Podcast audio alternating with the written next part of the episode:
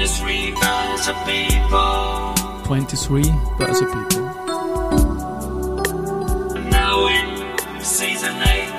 8. Now in season 8. Presented by Rosinger Group.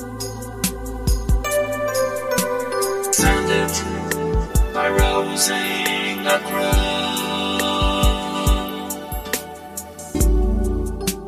Ja, herzlich willkommen wieder zur Serie 23 Börse People.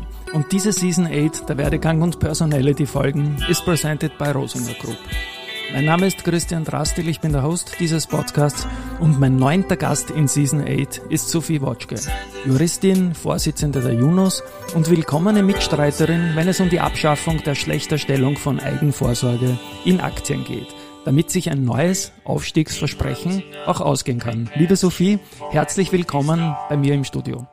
Vielen Dank für die Einladung. Hi. Ich freue mich sehr. Hi hat auch noch keiner gesagt. Das ist gut, keine gesagt, ja.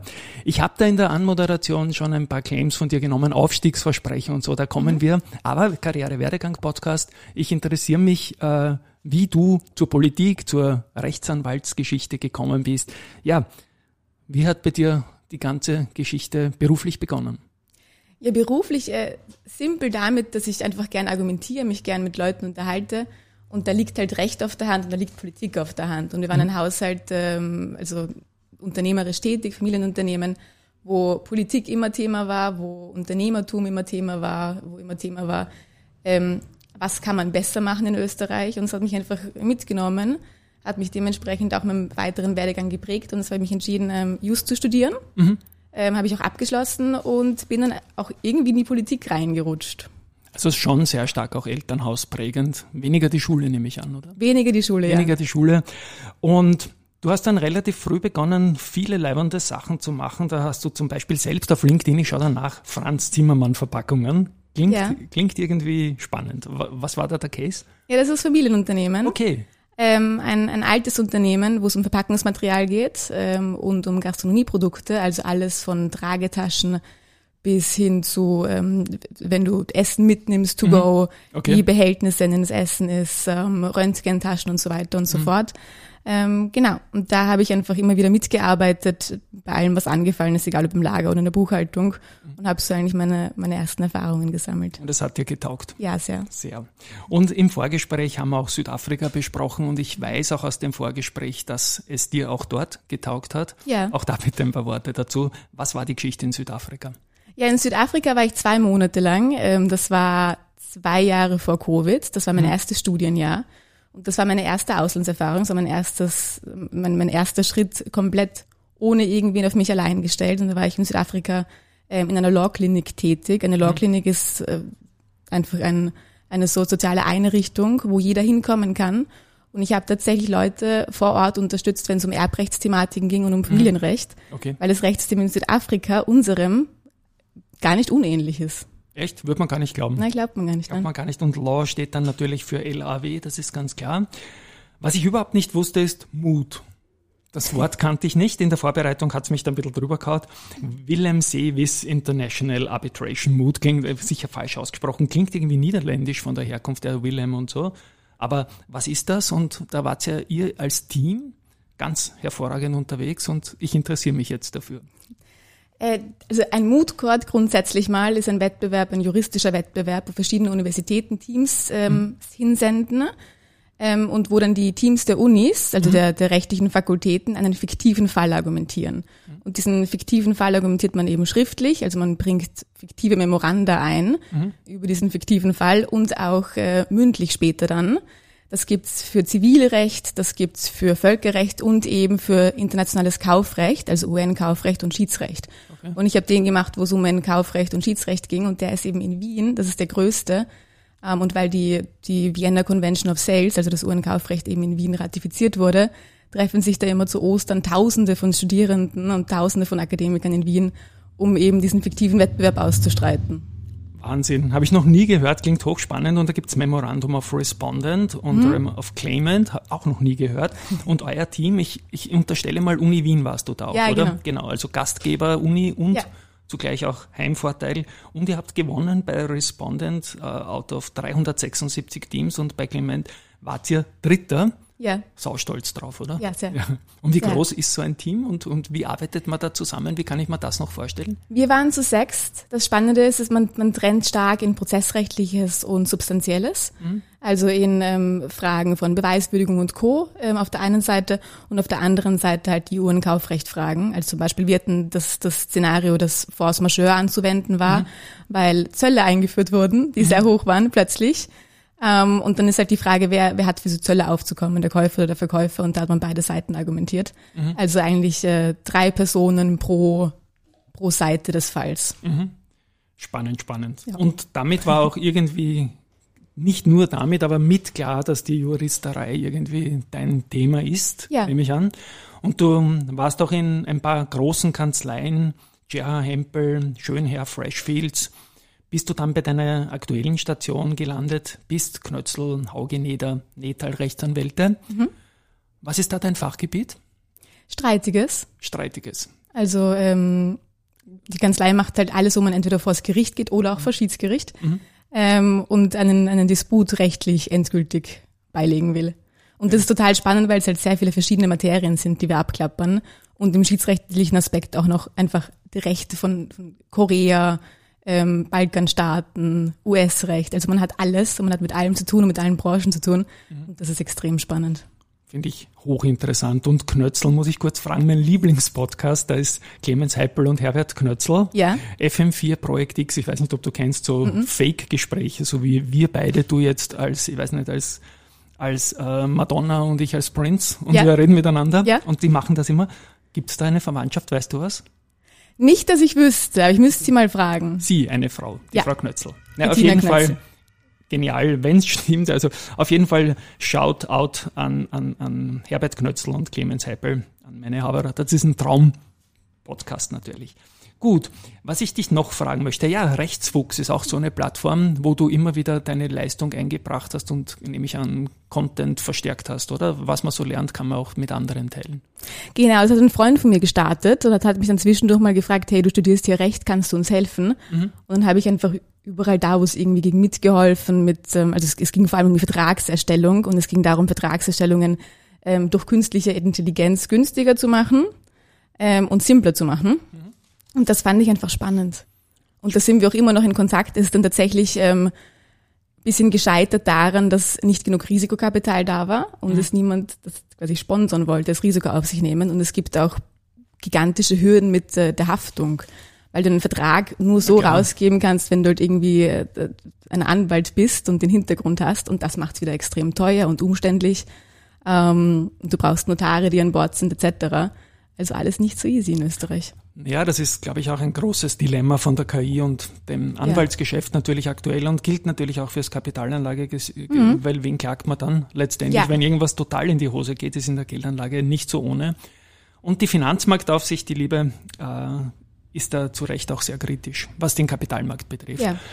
Damit sind wir eh schon ein bisschen bei der Schnittmenge. Ich eröffne noch weiter die Politik. Du bist engagiert, du hast das gesagt, äh, du bist jetzt Vorsitzender der UNOS in Österreich. Auch da ganz kurz die, die Vorgeschichte aus dem, aus dem Elternhaus hast du erzählt. Was war dann die Wahl auf die jungen Liberalen in Österreich, die jungen liberalen Studierenden, die UNOS? Wie ist es zu dieser Partei gekommen? Ich glaube, es ist logisch, aber eigene Worte interessieren mich. Ja, es ist schon, es ist logisch irgendwie. Ich fand Neos immer spannend. Habe mich dann tatsächlich bei Neos beworben um ein, um ein Praktikum bei den Neos Wien und Christoph Wiederkehr. Die haben mich aber nicht genommen ähm, und haben mich aber weiter verwiesen eben an, an die Jugendorga, die Junos.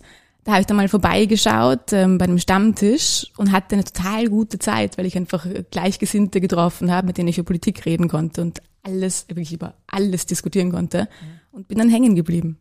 Sehr schön. Ja. Ich kenne ähm, etliche Kollegen, der Gerald Loacker war schon zu Gast, der ist jetzt, glaube ich, nicht mehr ganz Junos, der ist eher so Senos wie bei mir. Ja. Irgendwie äh, Lukas Sustaller und so weiter und Ja. so fort. Freue ich mich immer sehr über eure Inputs und ja, jetzt möchte ich die Brücke schlagen zu dem Grund, warum du heute hier bist. Also du bist mir über große Printmedien quasi vorgeschlagen worden in meinem Kopf, in dem gesagt, Neos wollen Pensionen revolutionieren und unterschiedliche Modelle, die von anderen absurd gesehen werden. Und eine Idee von dir ist es, ähm, dass es neben dem Umlagesystem ein gewisser Teil des Geldes in aktienbasierte Fonds fließen soll. Bevor wir zu den genauen äh, Ausführungen dazu kommen, die nächste Frage, wie ist das Interesse für Pensionen? Es ist sicher politisch, aber für Aktien im Speziellen gekommen. Also für Pensionen, das, das war schon im Geografie- und Wirtschaftskundeunterricht irgendwie ein, ein Knoten, der sich nicht auflösen wollte, dass sich mhm. von der demografischen Entwicklung her das einfach langfristig nicht ausgeht. Und im GWK-Unterricht haben wir das gemacht, da war ich 15, jetzt bin ich 25 und es hat sich nichts getan. Also ja, ganz man, im Gegenteil sogar eher. Es, es wird schlimmer. Ja man weiß, dass es nicht, nicht aufrechtzuerhalten ist und trotzdem will es niemand ansprechen, niemand ansprechen mit den Konsequenzen, die das haben wird und vor allem niemand was tun in der Politik, weil ehrlicherweise SPÖ und ÖVP, die das halt treiben und auch die FPÖ, kein Interesse daran haben, die Pensionisten als, als Wählergruppe zu verschrecken. Mhm. Und das kann es nicht sein. Und da braucht es dann halt eben junge Leute, die da ein Gegengewicht setzen. Deshalb ist das, das Generationengerechtigkeits- und Pensionsthema bei uns einfach immer wichtig. Ja, ich finde das auch extrem wichtig. Wir, wir sehen ja letztendlich, dass am Kapitalmarkt sehr viele junge Leute dazugestoßen ja. sind. Das hat mehrere Gründe. Ich habe da viel recherchiert, auch das war zum einen die Pandemie. Ja. Also man konnte das Geld unter Anführungszeichen lieb gemeint nicht sonst am Schädel hauen.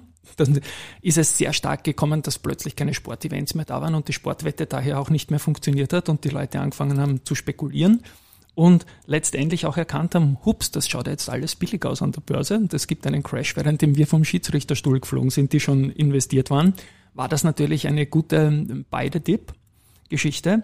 Möchte ich dich auch fragen, bist du selbst auch reingegangen in Investments? Ja, und zwar auch während, also genau in der Zeit. Wunderbar. Mit einem Freund gemeinsam haben uns einfach Unternehmen rausgesucht. Also am Anfang hatte ich halt gar keine Idee, wie ich es angehen soll. Mhm weil es so ein breites Feld ist, wie, wie nimmst du? Ich habe dann Flattex genommen, dann habe mhm. ich mir angeschaut, was haben die alles anzubieten, nehme ich einen ETF, kaufe Also ich werde jetzt dann nicht nach der Size der Größenordnung fragen, sondern Nein. nur ob überhaupt, ja? Genau, ja. das wollte ich, habe ich im Vorgespräch nicht gesagt, ja. Aber ich finde es spannend, dass man sich halt Unternehmen raussuchen kann und dann über die Unternehmen was liest, einliest und dann auch die Unternehmen spezifisch nehmen kann, die einen interessieren ähm, und, und sich damit beschäftigen muss. Und man lernt viel, viel mehr, finde ich, wenn man halt nachher irgendwie emotional drinnen ist und Geld reingibt in seine Entscheidung, als wenn man nur abstrakt über die österreichischen Unternehmen liest oder Unternehmen weltweit. Mhm. Learning by Doing, Selbstentscheider, das sind natürlich große Themen auch der Neos und auch der Junos. Ihr habt auf der Homepage auch einige Claims stehen, sicherlich ein bisschen äh, angriffig, reicht nicht, Feste feiern und laut schimpfen. Ja, da richtet man sich an die Jugend natürlich als ja. Junos und der Mittelweg ist es, glaube ich, weil leben muss man natürlich schon auch. Ja. Und ich merke in der jungen Generation, in, aus Deutschland vor allem, die stark aktienlastig ist, dass die lustfeindlich geworden sind und nur noch sparen, sparen, sparen, sparen und Dividenden und wie kann ich es maximieren und wenn ich jetzt da mir weniger Bier kaufe oder aus meiner Sicht jetzt mal oder was weniger, weiß ich nicht, aus anderer Sicht weniger ausgebe für einen Schönheitssalonbesuch oder Fitnessstudio, dann werde ich reicher. Also das ist mir fast schon zu viel irgendwie. Ja. Wie merkst du das in, in, der, in, der, in deiner Generation? Spricht man drüber? Du hast mit einem Bekannten, mit einem Freund drüber gesprochen. Ich glaube, es ist schon wichtig, dass man sich da austauscht. Geht da was? Man spricht drüber, es geht was. Mit letztens meine beste Freundin geschrieben, äh, in was investierst du? Mhm. Also es, es nimmt schon umhand, äh, um, also es, es greift um sich. Genau. Ich glaube, was du angesprochen hast mit mit den Extremen, ja, es gibt Extreme, also die Leute, die halt voll, voll nur im Kapitalmarkt drinnen sind und sonst gar nichts machen wollen. Aber es greift auch in der Mitte um sich und ich finde, dass die Jugend einen durchaus besseren Draht zum Kapitalmarkt hat, als man denken würde, wenn man sich die Schulbildung davor anschaut. Mhm. Also eigentlich bemerkenswert, dass es trotzdem so gut ähm, ankommt. Und die Jugend muss sich halt auch einfach überlegen, wo gebe ich mein Geld hin, damit ich irgendwann in, in 70 Jahren, 60 Jahren auch noch leben kann. Absolut. Was mir auch sehr stark auffällt in der jungen Generation ist, man spricht auch drüber, mhm. was man veranlagt. Das war früher ein absolutes No-Go. Ja. Schon gar nicht, die Size ist sicherlich ein Thema, wie groß man veranlagt. Das darf, darf man unter Intimität vielleicht einreihen. Aber was und wie und was ich richtig und falsch gemacht hat, man teilt diese Learnings irgendwie und das finde ich großartig. Du hast gesprochen in deinem Elternhaus, Unternehmerfamilie und so weiter diese Generation super. Dann gibt es diese Zwischengeneration, die heute 30 bis 40-Jährigen, die überhaupt keine Ahnung haben. Das ist ein Punkt, der passiert ist und das ist für mich die Lost Generation. Die haben auch nicht über Geld gesprochen, die sind in den Finanzkrisen auf, auf die Banken waren an allem schuld und so weiter. Und es ist einfach wunderbar zu hören, dass jetzt wieder was losgeht. Thema Finanzbildung, Selbstentscheider auf der einen Seite, die Schulen hast du jetzt in Nebensätzen zweimal kritisiert. Ein paar Worte zum Junus plus Finanzbildung von der Vorsitzenden. Also Finanzbildung ist total wichtig. Ich glaube, das stimmt absolut jeder zu. Gleichzeitig klingt sehr trocken und langweilig und nach Büchern, die man sich irgendwie durchliest und wo Kriegt man nachher eh nichts manchmal, hängen oder? bleibt. Und man ja, kriegt auch Angst sehr schnell. Um Gottes Willen kapiere ich nie. ja, ja, voll. Und was ich eigentlich spannend finde, und ich glaube, es braucht nicht noch ein extra Fach oder sonst was, sondern ich finde extrem spannend, wenn man einfach sagt, okay, in der Oberstufe nehme ich den GWK-Unterricht, da ist eh ein Wirtschaftsteil dabei und ich sage am Anfang des Schuljahres, schau, da hast du ein Musterdepot, ähm, jeder in der Klasse bekommt fiktiv 1000 Euro und ihr legt diese 1000 Euro an, komplett frei nach eurem, eurem Gef- Gefühl, nach, nach eurer Recherche. Und dann schaut man sich am Ende des Schuljahres an, äh, wie sich die Depots entwickelt haben. Und dann kann man das halt Jahr für Jahr wiederholen, ohne viel Aufwand. Aber die Leute sehen erstens, wie funktioniert ein, De- wie, wie klappt ein Depot ähm, und gewinnen zweitens ein bisschen Vertrauen darin, Aktien zu kaufen oder ETFs zu kaufen. Ich bringe da noch eine Facette aus dem alten Jahrtausend ein. Damals haben die Banken auch so Teams, so wie bei euch die Moods, die ich nicht kannte, ja, Ja. unterstützt und haben gesagt, okay, wir geben pro Klasse zum Beispiel dreimal 5000 Schilling her. Aus heutiger Sicht vielleicht 1000 Euro. Ein Ja. bisschen Inflation kann man reinrechnen. Oder für die ganze Klasse 2000 Euro. Ja. Nach dem Motto, ich bin jetzt die Bank, ja. Liebe Sophie, ich unterstelle mal, du bist noch in der Schule, was du nicht mehr bist. Da sind 2000 Euro, die können mir, der Gewinn gehört aber euch. Und ihr redet euch zusammen. Wenn ihr aus den 2000 Euro 1000 Euro macht, dann ist das mein Pech als Bank und ich kriege nur 1000 Euro zurück. Wenn du 4000 machst, kriege ich meine 2000 zurück und mit den 2000 könnt ihr irgendwas Leibendes machen. Was wiederum die Team, das hat in diesem Podcast viele Gleichaltrige, wie ich jetzt bin, so 50er Jahre und so weiter, Ja. äh, nicht geboren, sondern Lebensalter, ähm, hat dazu gebracht, dass sie dann an der Börse geblieben sind. Ja. Ja, weil es auch Real Money schon was anderes ist als fiktives Geld. Ja, ja, das wäre noch spannender. Die Banken, glaube ich, könnte man dazu überreden, gewinnen, wenn auch nur Interesse von der Schule da war. Die Lehrer, jetzt habe ich wieder so Statistiken gelesen, sind ja alle sowieso nur fertig und haben schon Angst vor dem, neu- vom nächsten Schuljahr. Ja. Das ist eine andere Geschichte. Oberstufe hast du gesagt, sollte es losgehen mit der Finanzbildung? Unterstufe ist zu früh, oder? Ich finde das Unterstufe zu früh. Also Ja. ich, ich glaube, ähm, in, in spielerischen Zügen sicherlich gerne. Aber ich glaube, dass die Oberstufe das ist, wo man die Leute, wo du, wo du 15-Jährige hast, die es auch tatsächlich schon interessiert, wie sie mehr Geld bekommen können. Ich habe immer wieder in dem Podcast auch die Diskussion gehabt über Wohlstand, Aufstiegsversprechen und so. Ja. Bei euch steht das sogar als Claim da. Ich bin der Meinung, es gehört erneuert. Du bist auch der Meinung, es gehört erneuert. Die Junos sind der Meinung. Was verstehst du aktuell? Was versteht die Jugend aktuell unter dem Aufstiegsversprechen? Wir verstehen darunter recht simpel, dass man sich ein, aus eigener Kraft etwas aufbauen kann. Dass Ja. es in Österreich wieder möglich ist, das zu tun, weil aktuell ist es das nicht. Aktuell habe ich eine, eine Einkommensbelastungsquote, ähm, habe ich im August gelernt. Die Einkommensbelastungsquote liegt in Österreich bei 62 Prozent. Ja, Wahnsinn. Ja. Also das ist absurd. Das heißt, ich, ich zahle 62 Prozent, gehen an den Start von meiner Leistung und dann kann ich mir noch überlegen, wo ich mein Geld, das irgendwie überbleibt, noch, äh, also erstens habe ich was zum Sparen, das dann noch bleibt, wahrscheinlich nicht oder in den meisten Fällen nicht.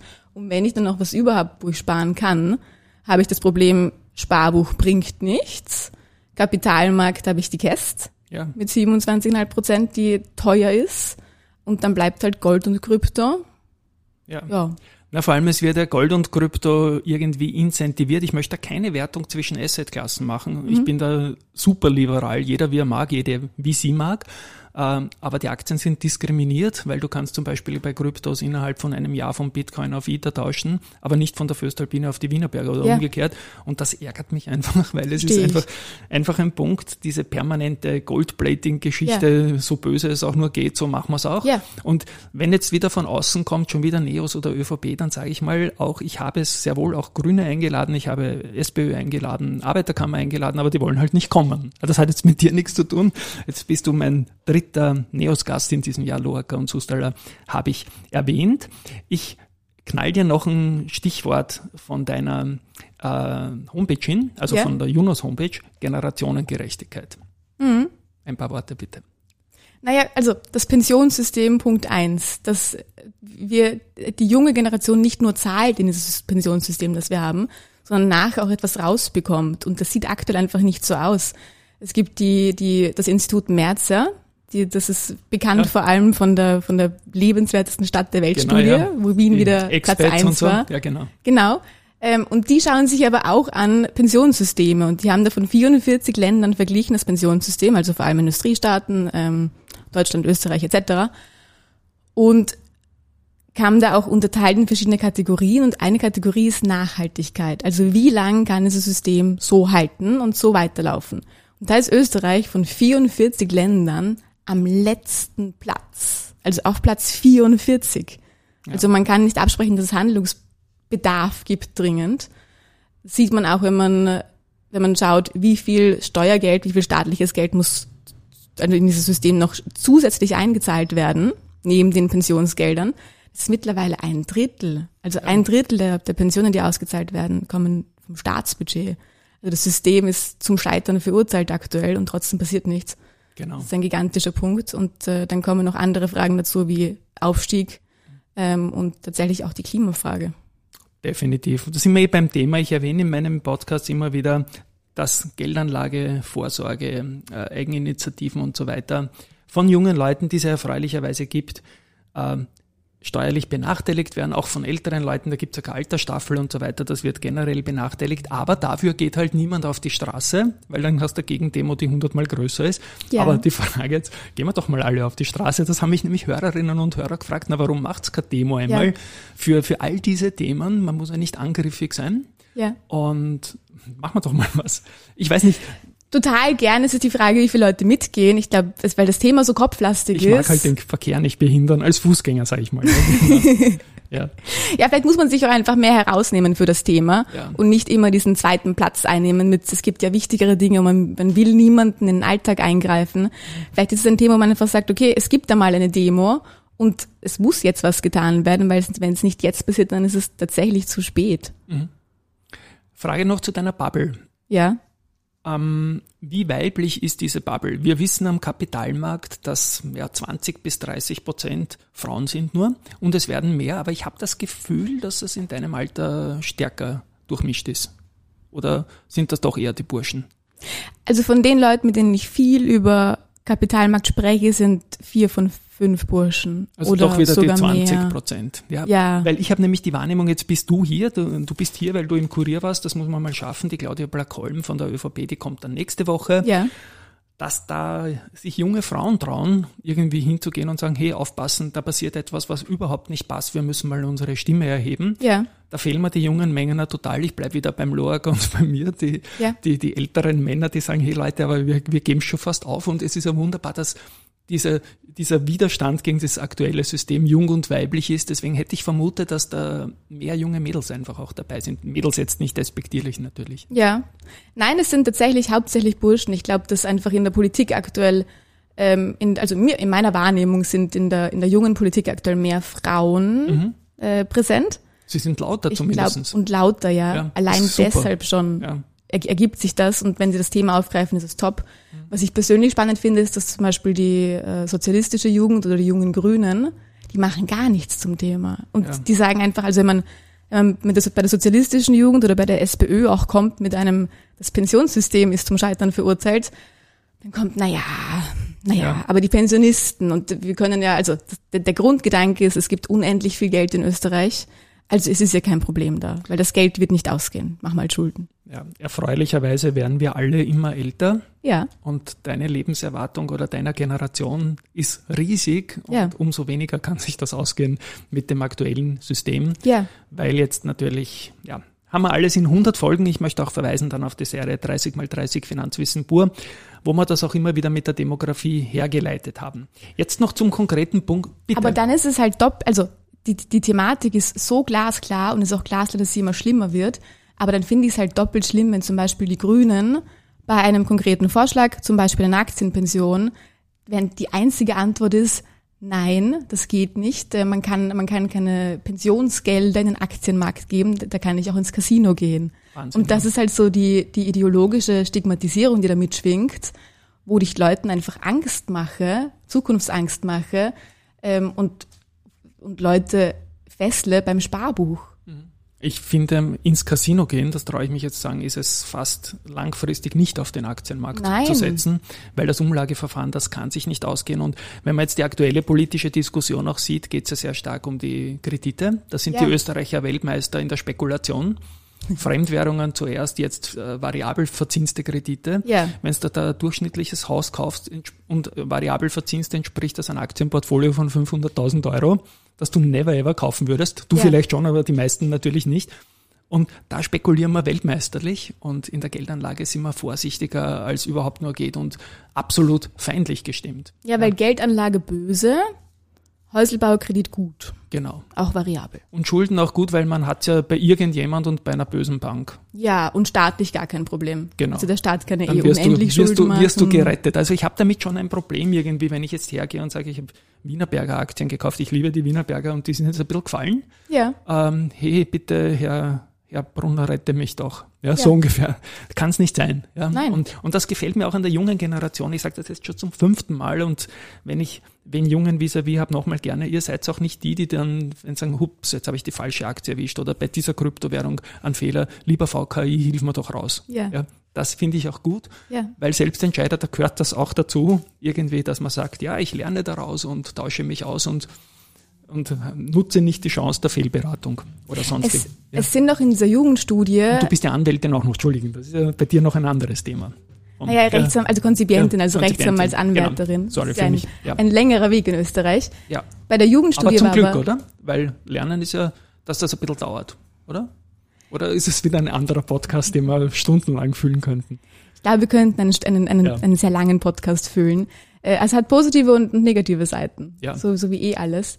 Was aber spannend ist, was die Jugend angeht, das war auch in der, in der Jugendstudie von vor, vorletzter Woche, dass ich glaube fast 60 Prozent, ich glaube fast 60 Prozent der Jugendlichen sagen, der Staat soll sich weniger einmischen und sie wollen weniger Bevormundung. Und das finde ich großartig. Ich auch. Ja. ja, genau. Absolut. Und was ich dich noch fragen möchte jetzt konkret ist natürlich deine Idee, die du im Kurier auch angesprochen hast. Und das soll mindestens eine Milliarde Euro pro Jahr, das klingt jetzt groß, ist es aber nicht, in aktienbasierte Fonds fließen. Da gibt es ein internationales Vorbild oder ist das, wo, woher kommt da diese Idee und wie soll sie umgesetzt werden und was soll das der Fonds dann kaufen? Äh, das Vorbild ist Schweden. Schweden. Ja, also wir orientieren uns am, am sozialen Schweden. Weil was die haben, also insgesamt ein, ein sehr gutes Pensionssystem, wo wir uns einiges abschauen könnten. Ne? Was sie aber haben, was, was Aktien angeht, ist, sie haben einen Staatsfonds, der extern verwaltet wird, also ausgeschrieben wird. Und ich glaube, das ist sehr wichtig, dass es eine strikte Trennung zur Politik gibt, weil du sonst ins, ins also kann sonst nicht hinhauen. Ich glaube, das kann man auch gut lösen über Haftungsfragen, dass also die, die Unternehmen, die, die Menschen, die da verantwortlich sind, auch persönlich haften, wenn's, wenn sie wirklich grob fahrlässig handeln. Ähm, und dann ist, ist das Konzept recht simpel. Man nimmt die Gelder, die im Umlagesystem drinnen sind, nimmt davon einen gewissen Teil, wir sagen mal mindestens eine Milliarde Euro, weil das das Volumen ist, ab dem sich das Ganze rentieren würde, und äh, leitet die jährlich um in einen Fonds, einen, einen Fonds, der dann, äh, wo, du- wo du dann Geld hast, das du äh, veranlagst, und zwar vor allem ähm, in österreichische Aktien, wie auch internationale, wie auch ETFs, also eine, eine breite Streuung hast und so Inflation und Co. und, und langfristige Wertgewinne des Kapitalmarktes für unser Pensionssystem nutzt. Also nicht nur passiv gemanagt, wie ETFs oder so, sondern auch aktiv. Und wer soll das dann managen? Müsste man ausschreiben. Müsste man, aber nicht politisch besetzt, Nein. oder? Nein. Bitte, bitte, Höchst bitte, professionell. bitte, bitte, bitte, bitte nicht, weil sonst hätten wir einen kleinen Widerspruchspunkt. Ich habe in der Vorbereitung auch gesehen, ich könnte dir in einem ganz anderen Thema widersprechen, würde ich aus meinem Herzen tun, weil du warst ein bisschen gegen die Fußball-Weltmeisterschaft. Das muss ich jetzt noch anbringen. Und ich habe gesagt, nein, seid nicht alle dagegen und schaut's dann trotzdem. Ja. Ja. Ja, mein, mein, also mein Papa ist großer Fußballfan, mein Freund auch. Sie haben auch beide geschaut. Liebe Grüße. Mich auch, Ja, an beide. Genau. mich auch beide kritisiert. Ähm, ich ich finde, man kann, also die, die Meinung, dass man Sport und Politik trennen sollte, Absolut. kann meine. ich nachvollziehen, Ja, weil ja. es einfach gewisse private Sphären geben sollte und, und gewisse Sphären, wo man sich nicht nur streiten sollte. Allerdings war die WM in Katar höchst politisch mit, mit stimmt allen schon. Korruptionsvorwürfen und Co. Und da geht es mir weniger darum, jemand zu sagen, schau es nicht an, sondern es geht mir darum, dass es einfach klar ist. Ja. Und du kannst auch abseits erklären? Ja, ich, ich weiß abstrakt, was es ist. Ich weiß, es ist, wenn, wenn zu wenig Leute im Torraum sind und man dann zu schnell nach vorne spielt und man will nicht, dass das Spiel quasi so schnell nach vorne geht, das sollen die Verteidiger mitkommen können. Ähm, und deshalb gibt es das Abseits. Ja, genau. Und wir haben das im Vorgespräch besprochen. Sonst würde ich nie einen Gast auf sowas jetzt Prüfungsfrage anschließen. Ja, ja, ich weiß, es war nicht ja, genau. ganz korrekt. Ja, es war schon, war schon, war schon sehr okay. Was mich noch interessiert ist natürlich, also wunderbar, dass du das tust, dass ihr das tut, möchte ich Danke dafür sagen. Ähm, aber wie ist insgesamt jetzt der politische Status quo? Es gibt dieses Regierungsprogramm, da steht das drin, dass man sich die Behaltefrist anschauen wird. Dann hat die Frau Tomaselli von den Grünen irgendwann gesagt, nein, machen wir doch nicht. Oder angeschaut hat man sich schon, aber man ist dagegen, dass man Ja. die abschafft. Hast du eine Ahnung, wie jetzt der Status quo ist bei den regierenden Parteien? Oder ist schon Wahlkampf oder wird das noch was? Jetzt gibt's ja dieses komische zehnjährige Modell, Ja. äh, wo ich sage, never ever bitte. Ja, Bürokratie, der Staat will mal vorschreiben, was ich kaufen will, das will ich nicht. Ja. Was ich kaufen soll, was ich will, weiß ich eh. Hast du eine Ahnung, wie da jetzt der politische Status ist? Wieder keine Prüfungsfrage, sondern nur Neugierde. Ich glaube nicht, dass in der Regierung noch was passiert dazu, weil die Grünen einfach den Kapitalmarkt nicht mögen. Ja. Und da werden sie Ideologisch auch ist nicht. das, oder? Das ist ideologisch, Wobei ja. man kann ihnen ja viel vorwerfen, aber nicht, dass sie dumm sind. Das sage ich mal, und das ist ideologisch meiner Meinung nach. Und viele junge grüne Wähler, die kaufen ja Aktien. Das hat ja auch eine Studie gebracht. Ja, Also 40 Die, Prozent. ja, genau, die sind da absolut noch vor den Neos Ja. irgendwie. Ja, genau. Ja, aber trotzdem sagen sie nein, das ist, das ist zu viel Risiko. Ähm, der Staat muss quasi mehr Verantwortung eingehen und das ist, das, das können sie nicht rechtfertigen, dieses Risiko. Ist eine Meinung, die man haben kann. Ich halte sie persönlich für falsch ähm, Ja. und glaube, dass sie uns viel kosten wird und aktuell Jetzt schon viel lange kostet. kostet, ja, Genau. schon seit Jahrzehnten. Ja, und man merkt es auch bei den Vorschlägen. Also bei der Behaltefrist wäre das einfachste einfach das Modell von 2012, die einjährige Behaltefrist wieder Du einzuführen. brauchst nur einen Schalter umlegen und keine Programmierkosten. Die Banken wissen Ja. schon, wie es geht. Und Ja. da kommt man jetzt mit zehn Jahresmodellen, das dann doch der Staat machen soll, die Politik machen soll, weil die, die einfachen Leute können es ja nicht. Und das verstehe ich. Also ich verstehe das Menschenbild dahinter nicht. Ich habe wirklich Angst davor. Und ich, ich möchte Ja. auch die Grünen pauschal nicht kritisieren. Ich glaube, es sind so viele gute Ideen auch dabei, aber es sind einige wenige Leute, die das halt gerne blockieren. Und ja, wie auch immer, das sieht man auch in Deutschland. Das Ja. ist ein Phänomen, wo der Herr Lindner, glaube ich, fürchterliche, der ist super, oder, der Lindner? Ist das ein Vorbild politisch irgendwie? Den wollte ich noch fragen, Christian Lindner. Er ist gar nicht so, so unkontrovers bei uns. Ja, okay. Ich persönlich mag ihn. Ich, ich finde, in der Ampel könnten sie besser kommunizieren, was Ja, sie tun und schon, wieso sie es tun. Und wieso sie es nicht tun, vor allem. Und Okay. wieso sie es nicht tun, weil aktuell sind sie halt immer nur der Booman bei allem. Ja. Ähm, aber ich glaube, dass er eine, eine grundsolide Haltung hat und die auch in seiner Regierungsarbeit versucht umzusetzen. Aber Deutschland bemüht sich momentan, das Abstiegsversprechen an die Bevölkerung weiterzugeben, weil man das halt ideologisch so will und ein Ja. Vorreiter sein will, die Guten zu sein. Ja. Fürchterlich und das ist natürlich für uns als Nachbarland auch nicht sehr gut, aber wir machen es ja auch nicht wirklich besser. Du abschließend noch irgendeine Botschaft an die jungen Leute, Karrierewerdegang oder Geldanlage oder irgendwas? Jetzt habe ich sie erwischt. Oh je. hm. Eine positive Grundeinstellung, sich nicht ins Wort reden lassen von anderen Leuten, die Angst machen wollen und sich selbst mit, mit Dingen wie dem Kapitalmarkt, mit Aktien, mit Unternehmertum vertraut machen. Und das ist doch ein wunderbares Schlusswort. Ich spiele nochmal meinen komischen Abspann, der in dieser Woche von einer jungen Dame als gefühlvoll genannt wurde und das ist auch großartig. Liebe, liebe Sophie, wunderbar, dass du da warst, dass das so schnell auch geklappt hat. An euch da draußen, ich hoffe, es war sehr, sehr viel Inspiration dabei für mich auf jeden Fall. Tschüss einmal von meiner Seite. Hat mich sehr gefreut. Baba.